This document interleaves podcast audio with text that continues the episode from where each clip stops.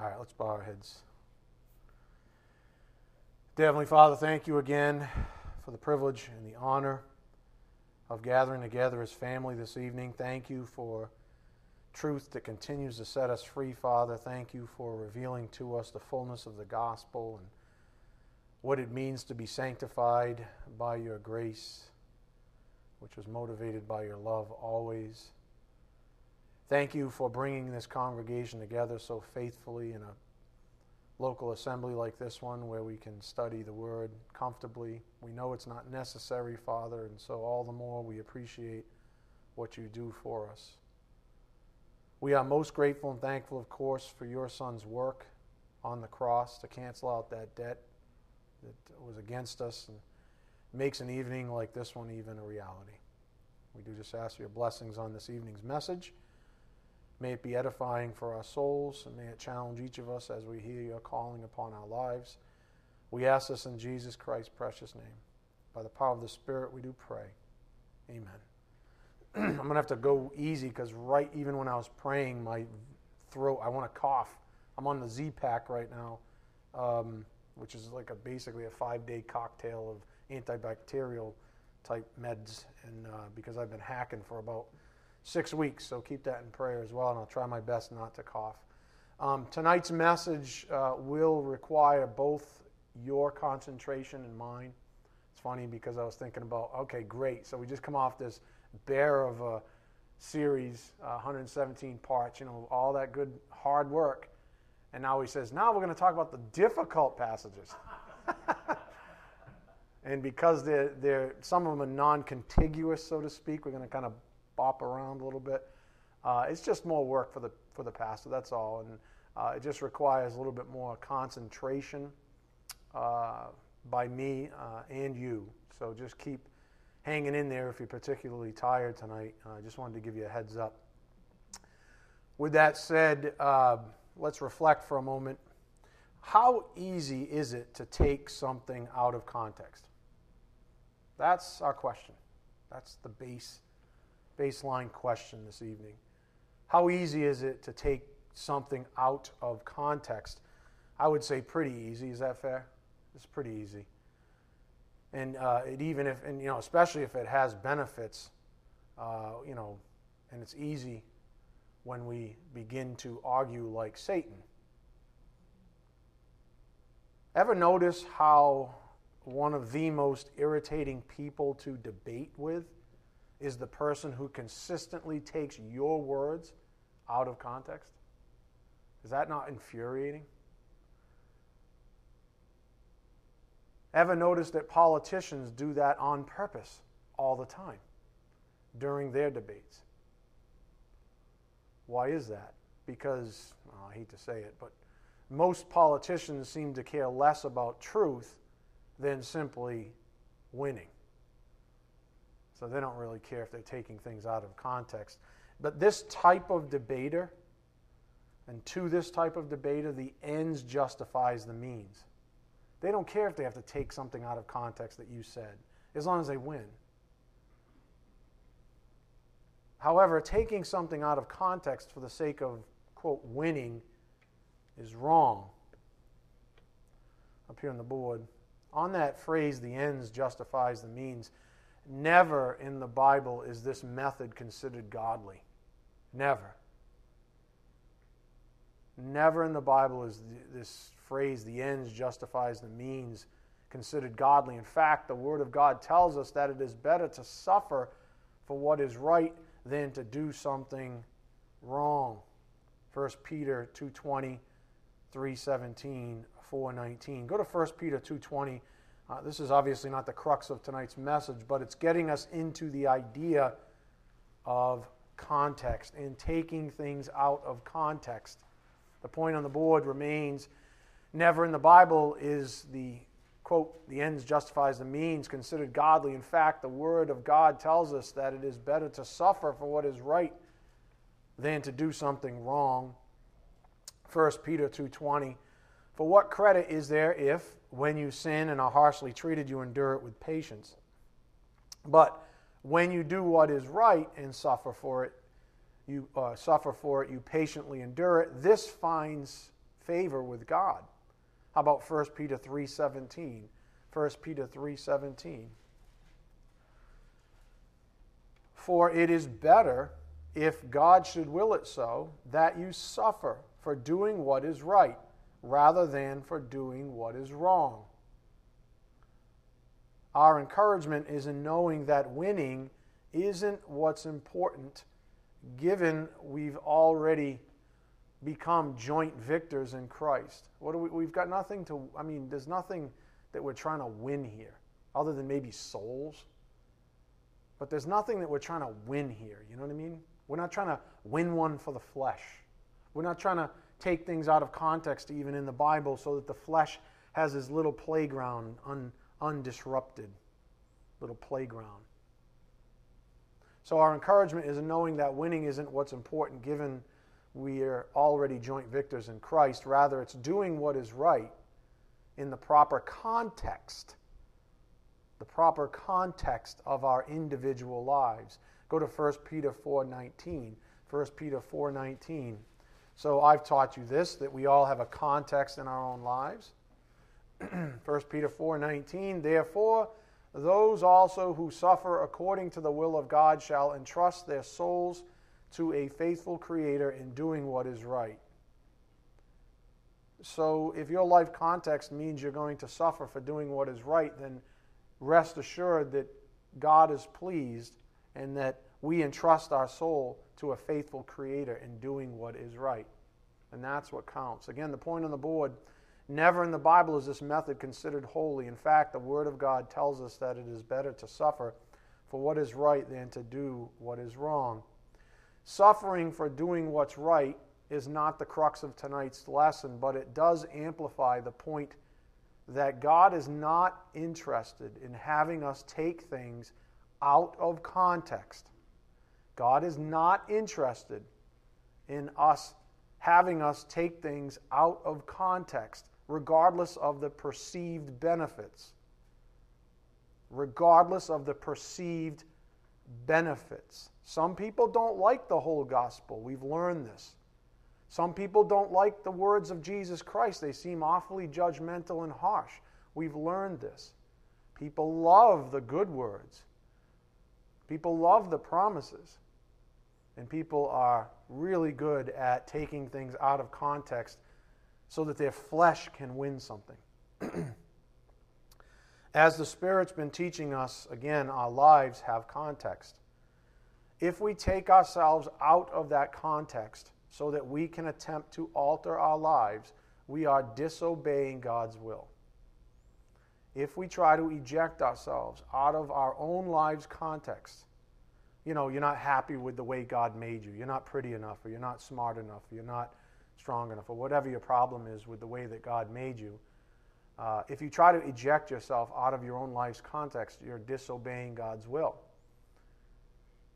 That's what Satan did at his fall. He took himself out of context, arguing that he ought to be like the Most High, and he paid the price. He also tempted the woman in the garden the same way by debating. Surprising, surprise, surprise, Satan means attorney. By debating with her about God's will. He got her to abandon her life's context as the obedient wife of Adam. And she fell too. So, the point of this little intro is pretty simple up here on the board. Relative to taking things out of context, it's really easy and often advantageous to the flesh to take things out of context, to debate with God about His will for us. The pattern for doing so is clear. It's the same that Satan and the woman in the garden followed. Now, here's what I want you to cling to the result is a fall from holiness. Taking things out of context results in a fall from holiness. Again, it's really easy to do that thing. The pattern is clear. The result is a fall from holiness. So I need you to focus on that last phrase, and I'll summarize it up here on the board the result of taking biblical things out of context is a fall from holiness. And guess what? The gospel has context. I'm going to show you this evening. So, the result of taking biblical things out of context is a fall from holiness. The gospel has context. the greatest, then, of all falls from holiness is from the gospel. If you're going to take something out of context, in other words, in the Bible, the worst thing you can pervert in doing so is the gospel. I cannot express how deeply I feel the need to impress this upon all of you right now. The gospel has context. The gospel has context. So the obvious question is well, then, what is the gospel context? It's simple. And it's been staring us in the face ever since Jesus spoke his famous words. Go to Matthew 28 18. Some of you like, back there again? Yep, back there again. We could literally spend a very long time on these three verses.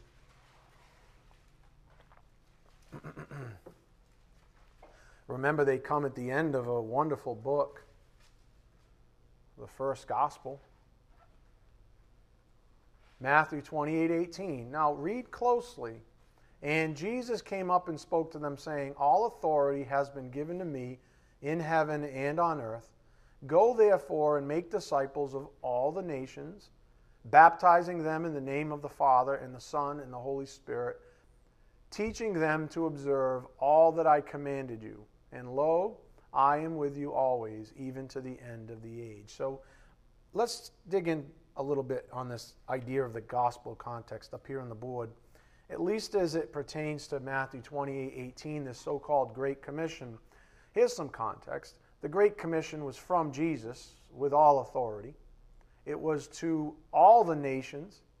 In other words, go out, evangelize, both Jews and Gentiles. When he says all the nations, guess what?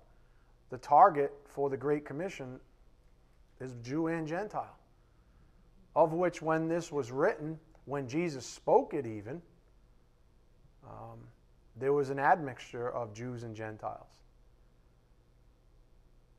And what? All that I commanded you. And this came up on Tuesday as a highlight. All that I commanded you. Now, it's impossible for, it's impossible for us nowadays to think about all that he commanded them without reading his own words. Well, what did he all? What did he command them? Well, why don't we just read his words and see? all that I commanded you when he was with them, aka the content of the four Gospels. What you have to realize is that if you understand the context of the gospel, now I need you to focus on specifically the history and the audience. The history of the gospel and the audience. The time that the gospel was being given and the audience. Those kinds of things. That's the context that we're after. I need you to read your Bibles that way. So once you have, uh, once you, uh, what you have to realize is that if you understand the context of the gospel, then you'll quickly realize that it's impossible for verbal plenary scripture to hold true if there happen to be more than one version of it. More than one version of it. Before I press on, let me give you an analogy. Suppose you come to church and you and I have a long chat about what salvation means to the two of us. It's going to sound a certain way, I suppose. And then you go down the street after church to the pub and you have an equally long conversation about salvation with an unbeliever. Are you any different as a person? I mean, did you somehow fundamentally change? Of course not. However, you engaged with me very differently than the pub crawling unbeliever, correct? It's the same thing with Jesus and his gospel. Context is key. However, neither he nor his precious gospel has ever changed. Same yesterday, today, and forever. So says Scripture. Jesus didn't change, and because it's the the gospel of Jesus Christ, guess what? The gospel's never changed. It takes a lot of work to muck this up because it's really very simple. But you know, man. So, regarding Matthew 28 19 to 20, more on the gospel context. If Jesus' words, you know, for example, those found in the four gospels, were supposedly only for the Jews in the so called age of Israel, then why did he send the apostles, which were Jews, out to all the nations? We just read that. Why would he send those apostles out to the nations? It's not like these guys were teaching the same things that maybe later on Paul wrote about in his affirmation or defense of the gospel. So if Jesus' words were only for the Jews in the so called age of Israel, then why did he send the apostles, which were Jews, out to all the nations, including the Gentiles, with the only gospel they knew? It's not like Jesus said, okay, this gospel's for you guys, and then there's another one for these guys. Do you see that anywhere in Scripture? No, because it's not there. Why did he send the apostles, the Jews, out to all the nations, including the Gentiles, with the only gospel they knew? You know, the one he taught them, as described in the four gospels. If that's too logically stated in a bit of a mouthful for you, I apologize again. I'm just a man, remember. So if you're just, if you're, you know, on the fringe of a little bit of confusion, just remember it's my fault, not God's. If that's too much to chew on, let me try to approach this from another angle. The gospel context. We're talking about the same gospel because we're talking about the same person. How about that? We're talking about the same gospel because we're talking about the same person. Jesus is Jesus, the Savior is the Savior. There's only one person in view. Therefore, there's only one gospel. This is what Paul was fighting against in 2 Corinthians 11:4. You know, outside of the gospels. This is the synchronicity of the gospel. Old Testament, New Testament. If you know your Bible and you're able to read it the way that he's been trying to teach you to read it from this pulpit, you're not going to have any problems.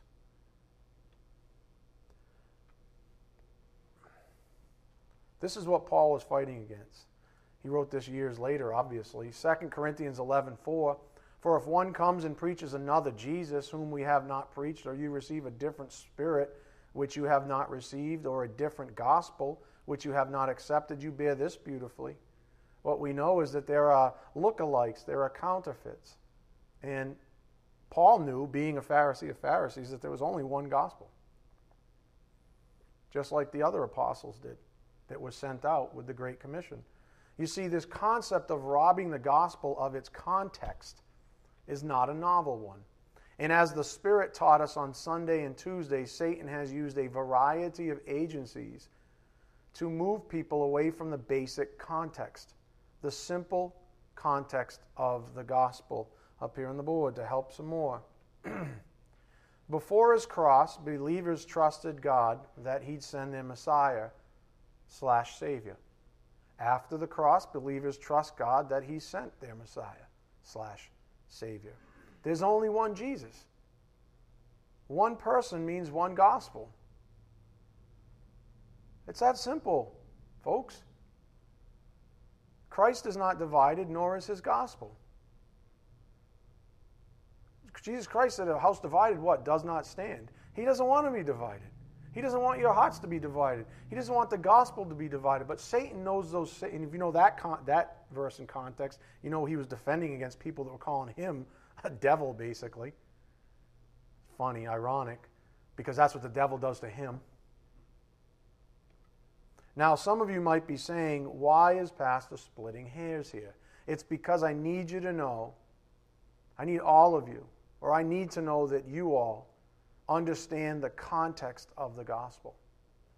Context is key, my friends. Let's visit the Gospel of Mark again and let's see what the gospel looks like in context. You don't know where we're going. In context of this message, you have no idea. But let's see let's see what the gospel looks like in context. And as we do so, I want you to pay, this is why I stopped you, because I want you to pay particularly close attention to the history and the audience. The history and the audience that Jesus refers to. It is, it is markedly different, or it was markedly different than the history and audience we face today with the same gospel, was it not? Of course. So remember, history and audience, especially up here on the board, before we even dig into Scripture, I want to get you thinking this way. We're going to look at Mark, a bunch of verses there. Historically, Jesus preached his gospel in his lifetime. That has context. There was a historical setting. Uh, he was surrounded by certain people, as did his Jewish apostles and disciples. Audience Jesus preached the same gospel to both Jews and Gentiles, as did his Jewish apostles and disciples. But the presentation was different. Presentation. Jesus used different language, idioms, and etc. Okay, remember our, our little analogy. You talk, you talk to me about salvation, you might even use a fancy word like propitiation or something, right? But you're not going to go to the the, the, the pub guy and use propitiation, he's going to think you're a jackass. And you kind of are. But, I mean, aren't you the same person? Your heart's the same. You still have the same love for the gospel, right? But it's just different audiences. Think of it that way. We have to begin thinking about the gospel being grounded and rooted in a person, the person of Jesus Christ. So Jesus used different language, idioms, etc., to relate his gospel to different people, but the underlying content was always the same. So let's let Mark help us out. Okay, go to Mark 1 1. Surprise! But you didn't know. We, I'll go quickly because we saw some of this uh, this past week already. Mark 1 1. Obviously, this is a one of the four Gospels. The beginning of the gospel of Jesus Christ, the Son of God. Now, just to anchor our thoughts on the continuity of the Bible, just remember the words we noted from Paul, the Pharisee of Pharisees, regarding this same gospel up here on the board. Romans 1 9, for a God who, uh, whom I, Paul, serve in my spirit in the preaching of the gospel of his Son, same gospel in view as in Mark 1 1, is my witness as to how unceasingly I make mention of you. Again, verse 1 the beginning of the gospel of Jesus Christ, the Son of God. There was no discontinuity between Mark and Paul. Go to verse 14. Verse 14. The audience was different. Maybe the history was slightly different of the audience itself, but that's the context that the Spirit's bringing out. Now, after John had been taken into custody, Jesus came into Galilee, which was filled with Jews historically, preaching the what? Gospel of God, and saying, The time is fulfilled and the kingdom of God is at hand. Repent and believe in the gospel. You can even hear his language as he spoke to that crowd. The Jews, remember, I've taught this years ago, the Jews were very much interested in the kingdom of God, the kingdom come, their Messiah. They wanted to even, someone wanted a political leader type figure. Go to uh, 13, verse 10.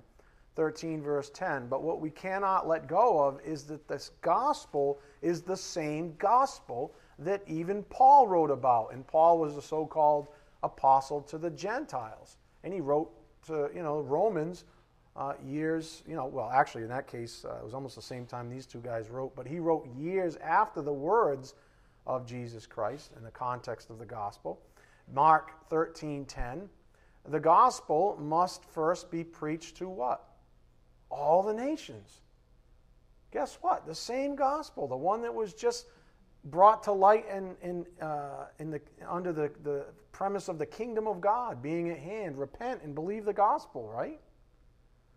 The gospel must first be preached to all the nations. Is there any reason, just ask yourselves, is there any reason whatsoever that we ought to interpret this gospel as different than the one he preached to the Jews? No, not as far as Mark is concerned, not as far as Scripture is concerned. Why would we think any differently? Look at uh, Mark 14 9. Mark 14 9. Now, the presentation might be different. It might call for a different presentation.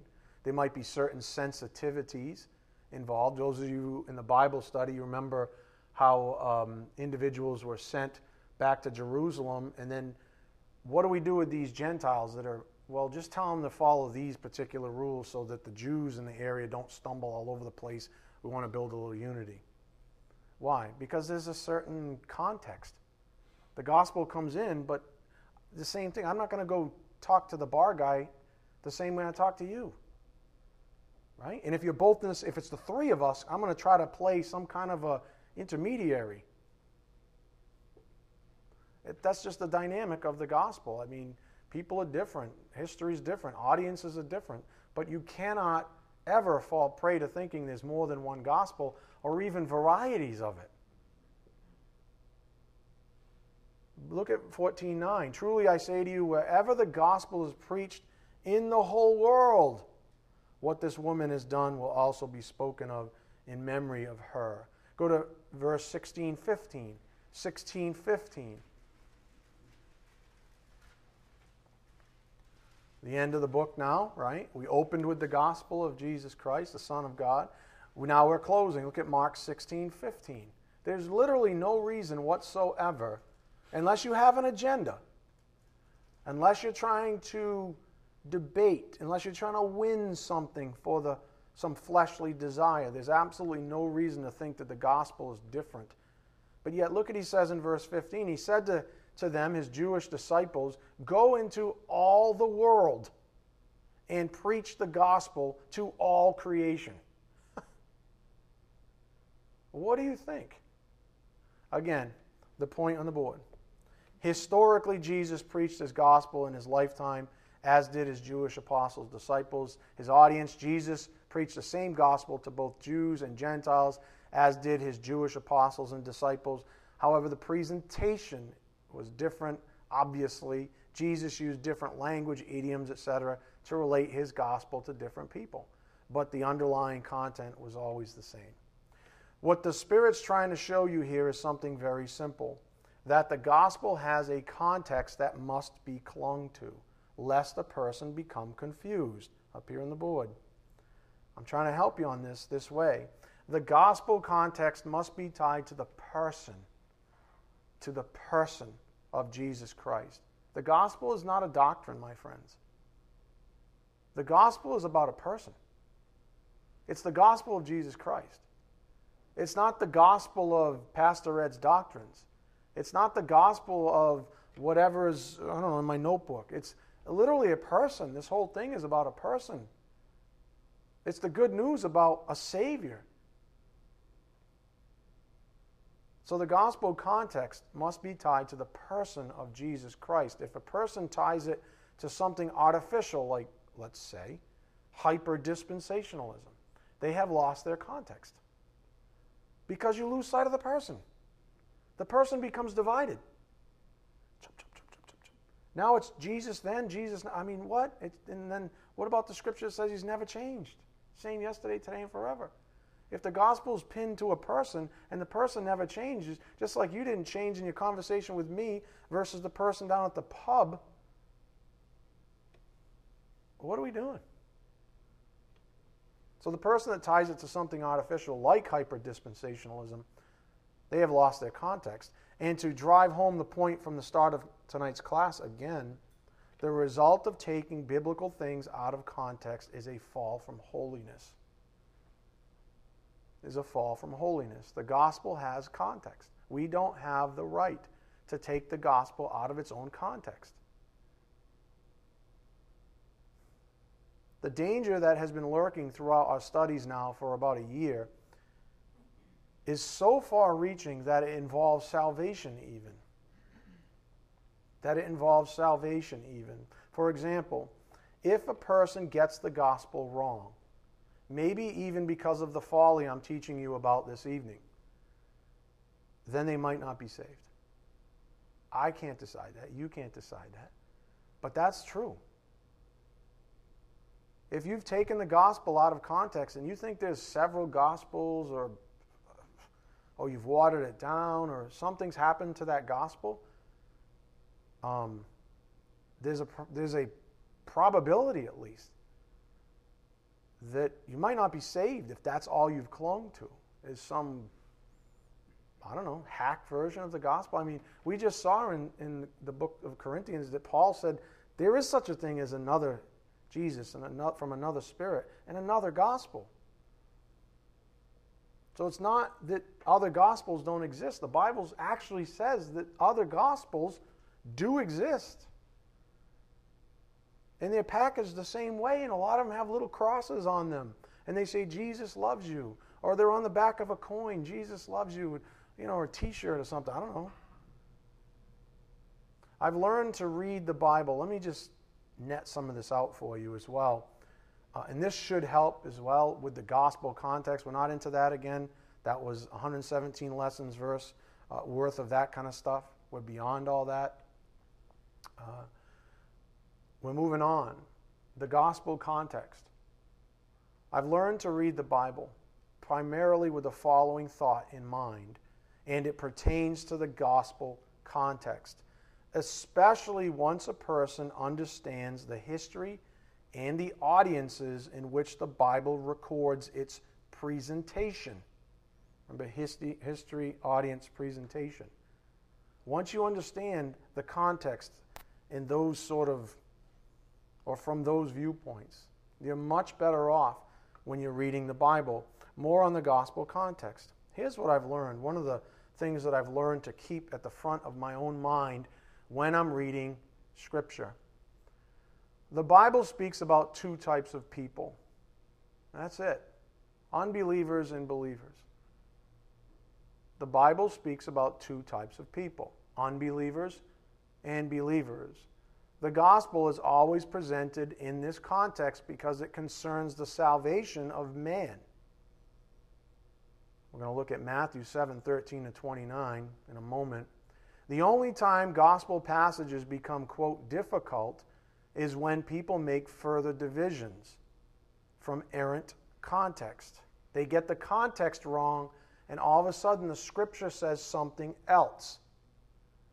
They get the context wrong, and all of a sudden the fall away is unholy.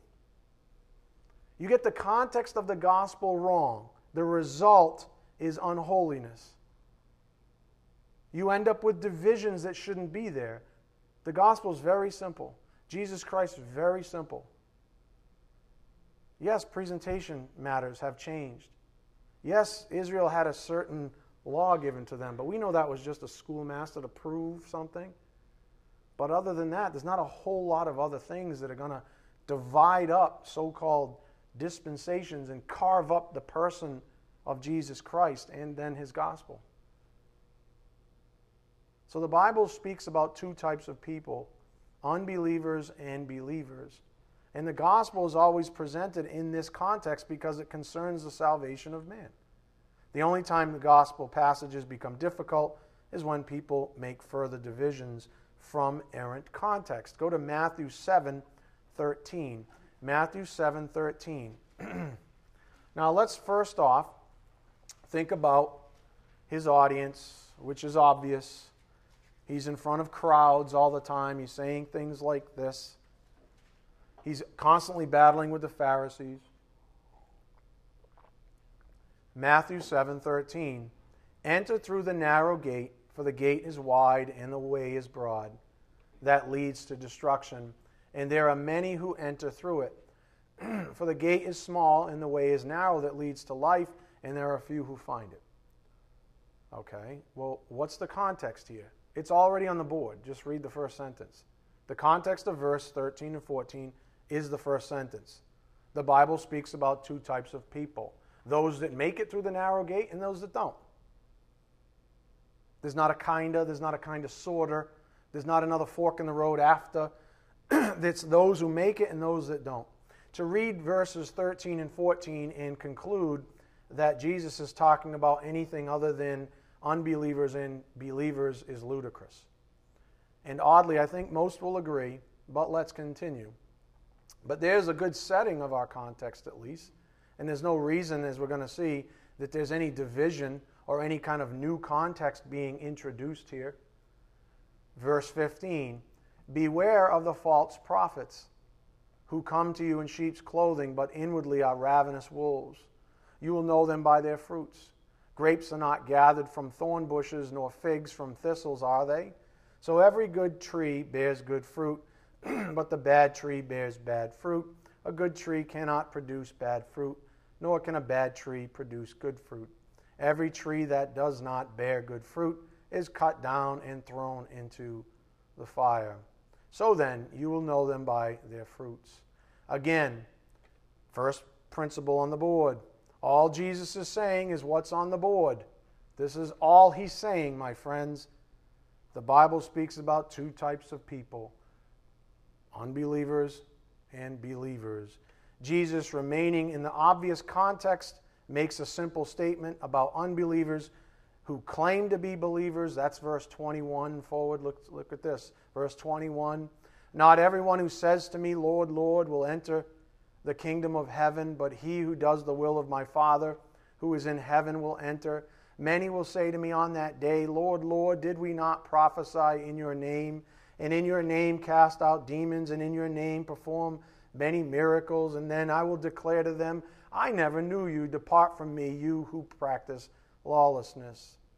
Now, with all integrity, with all integrity to the context of Jesus' discourse here, given the obvious facts about his distinctions between the only two categories of people in the world, unbelievers and believers, does it make any sense at this point in this passage whatsoever to presume he's now distinguishing between believers only?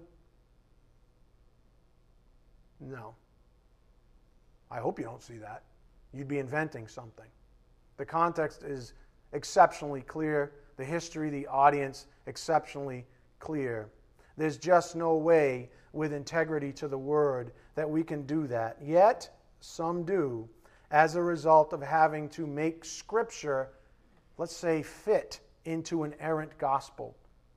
When you pervert the fundamental doctrine in the Bible, when you pervert the person of Jesus Christ, when you divide him up, you now have something unholy, something that is not set apart for God, but set apart for man somehow. Doctrines of demons. I know it sounds harsh, but that's what it is. If it's not holy, it's unholy. You end up with something unholy. And now you're stuck with something unholy, a concept nonetheless that's not God's mind, and now you have to fit Scripture into those buckets. Good luck with that. That's why so many people are confused, because they show up with this concept of a, the gospel or Jesus Christ, it's all hacked up, and then they're fit with the Bible, and they say, How do I fit that? Well, now you have to artificially begin carving up Scripture. That's what the Spirit has done with this congregation. Get the gospel right. Let's go back out and see all the places where we used to divide things up wrongly because we had the gospel wrong, because we weren't even reading the Bible correct with the right lens regarding the gospel. We had all these premonitions or these notions about there being three kinds of people, some of you have in your minds one unbeliever and a couple of different kinds of believers. Garbage doctrine. The Bible talks about two individuals, unbelievers and believers. Look at verse 24. Therefore, so we all agree there's no reason to start interjecting uh, so called uh, believers only type things here. Uh, therefore, everyone who hears these words of mine and acts on them, reference to believers, may be compared to a wise man who built his house on the rock. And the rain fell, and the floods came, and the winds blew and slammed against that house, and yet it did not fall, for it had been founded on the rock, on Christ. So, in keeping with the rest of the passage, the context, Jesus first makes a distinction regarding believers being founded on the rock. Here in Christ.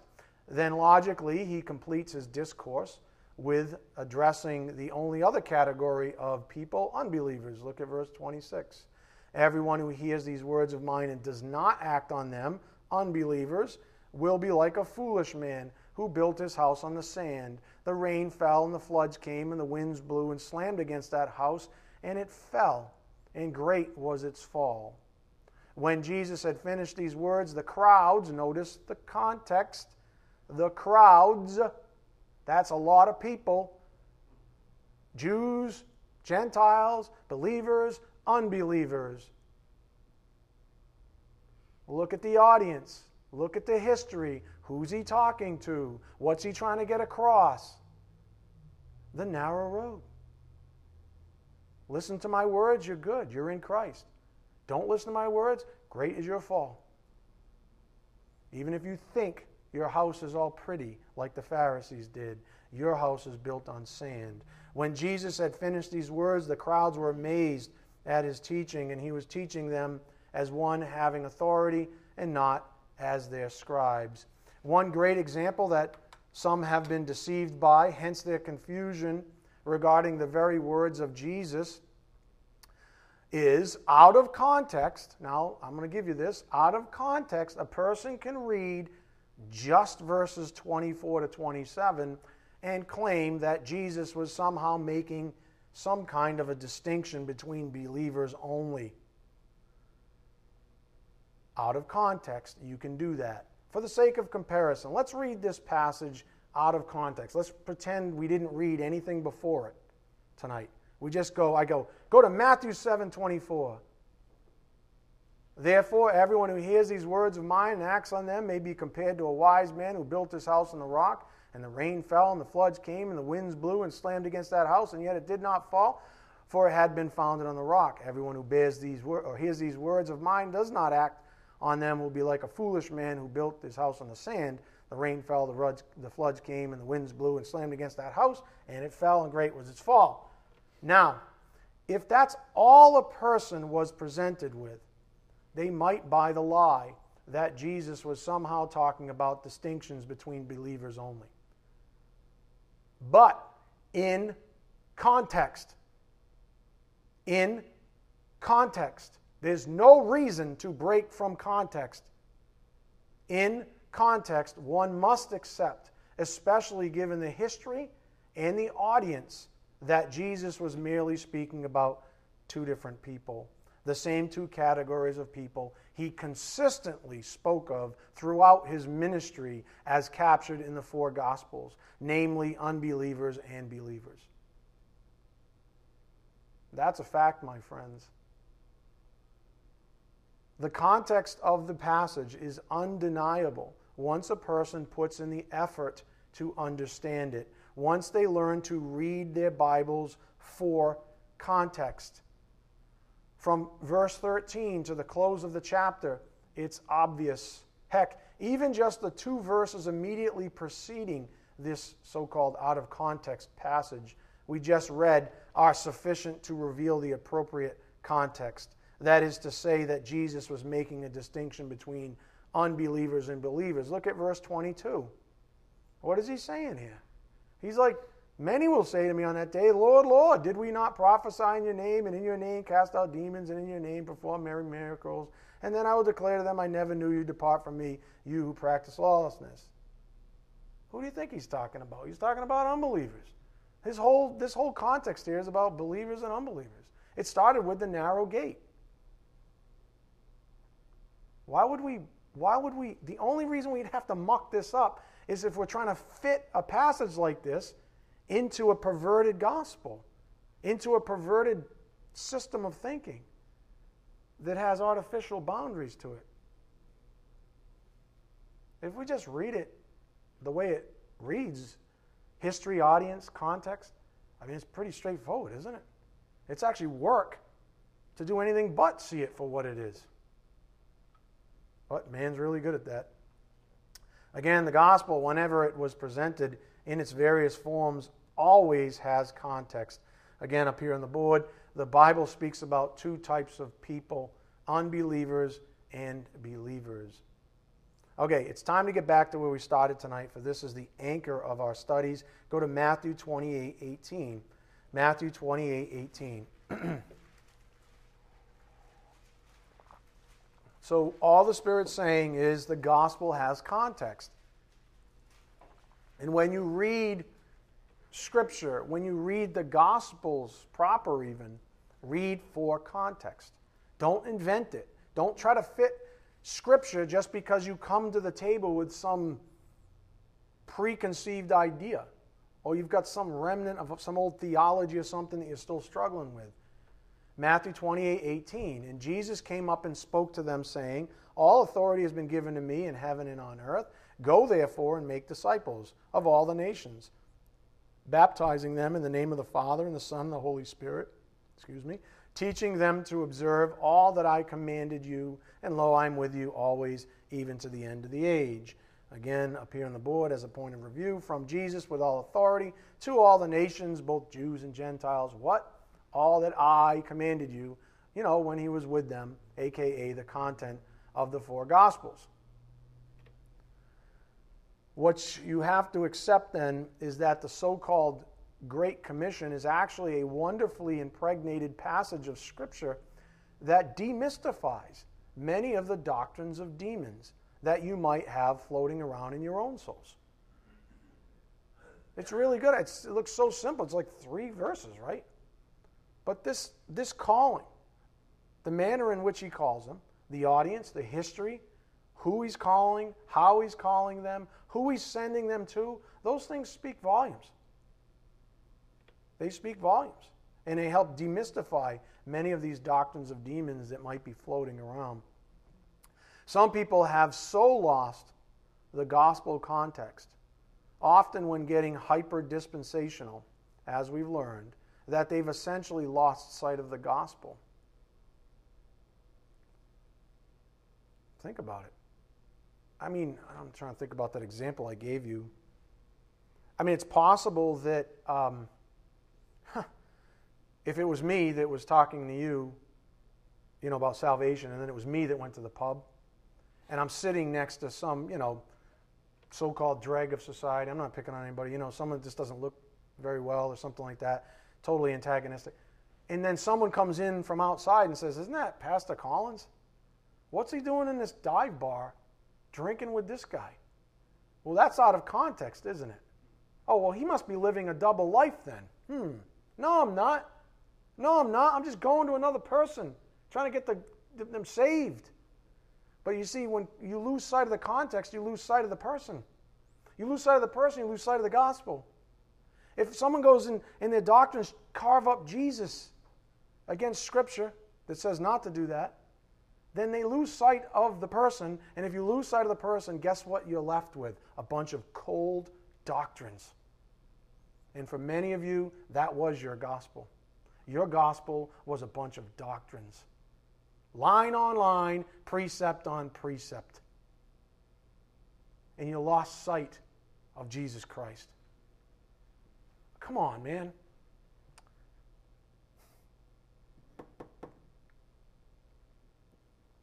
There's almost nothing worse that we can do in this world. How the heck do we lose sight of Jesus Christ? I mean, I'm just as guilty. I'm emotional because it, was me.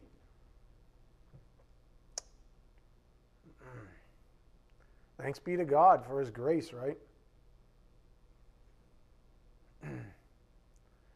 Some people have lost, they've lost so much of the, the gospel context that they've lost sight of the gospel.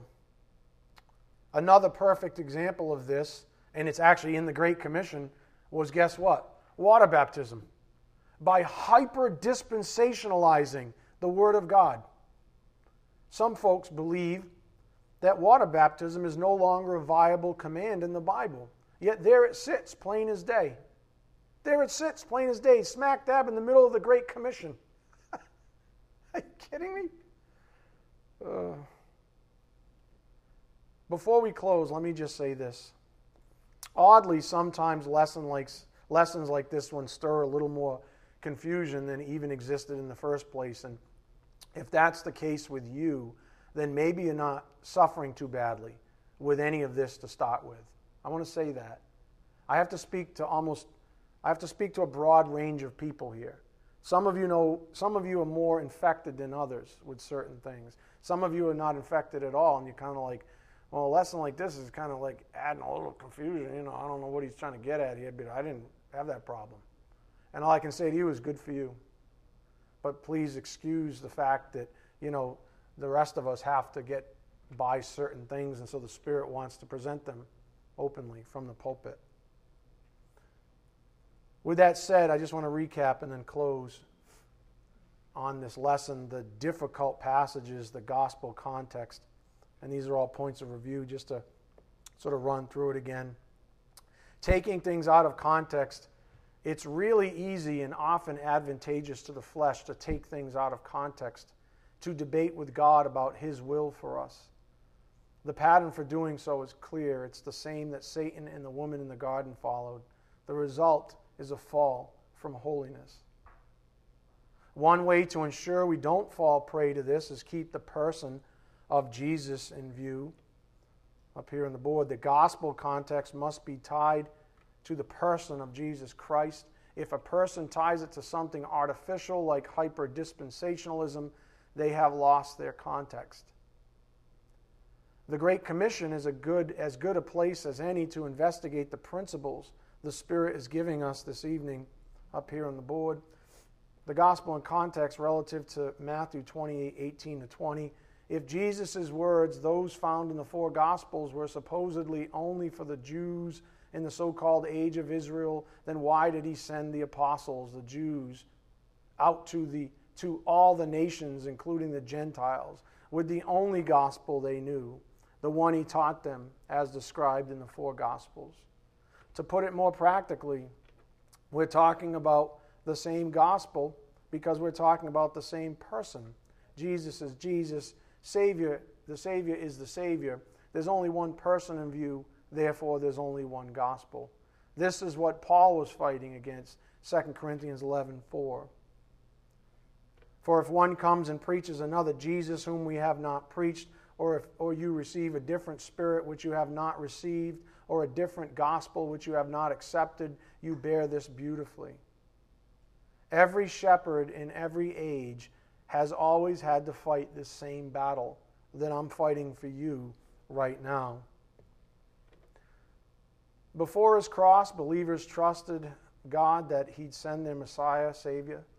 After his cross, believers trust God that he sent their Messiah, Savior. There's only one Jesus, though. One person means one gospel. Christ is not divided, nor is his gospel. We also looked at a book that some folks deem irrelevant for members of Christ's church to even read, and that is one of the Gospels, the book of Mark. Historically, Jesus preached his gospel in his lifetime, as did his Jewish apostles, disciples, his audience. Jesus preached the same gospel to both Jews and Gentiles, as did his Jewish apostles and disciples. In the presentation, Jesus used different language, idioms, etc., to relate his gospel to different people, but the underlying content was always the same. When you read your Bibles, please do so with the following always in mind. The Bible speaks about two types of people unbelievers and believers. The gospel is always presented in this context because it concerns the salvation of man. We looked at Matthew 7 13 to 29. The only time gospel passages become difficult, quote unquote, is when people make further divisions. For example, from errant context, trying to fit, trying to fit Scripture into something that's unholy or ungodly in its division. And then I'll close with the most poignant principle from the lesson, really the simplest statement. The result of taking biblical things out of context is a fall from holiness. The gospel has context. Amen? Bow heads.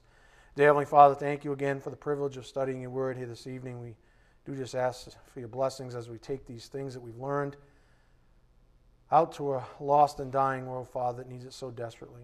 We ask these things in Jesus Christ's precious name. By the power of the Spirit, we do pray. Amen. Thank you.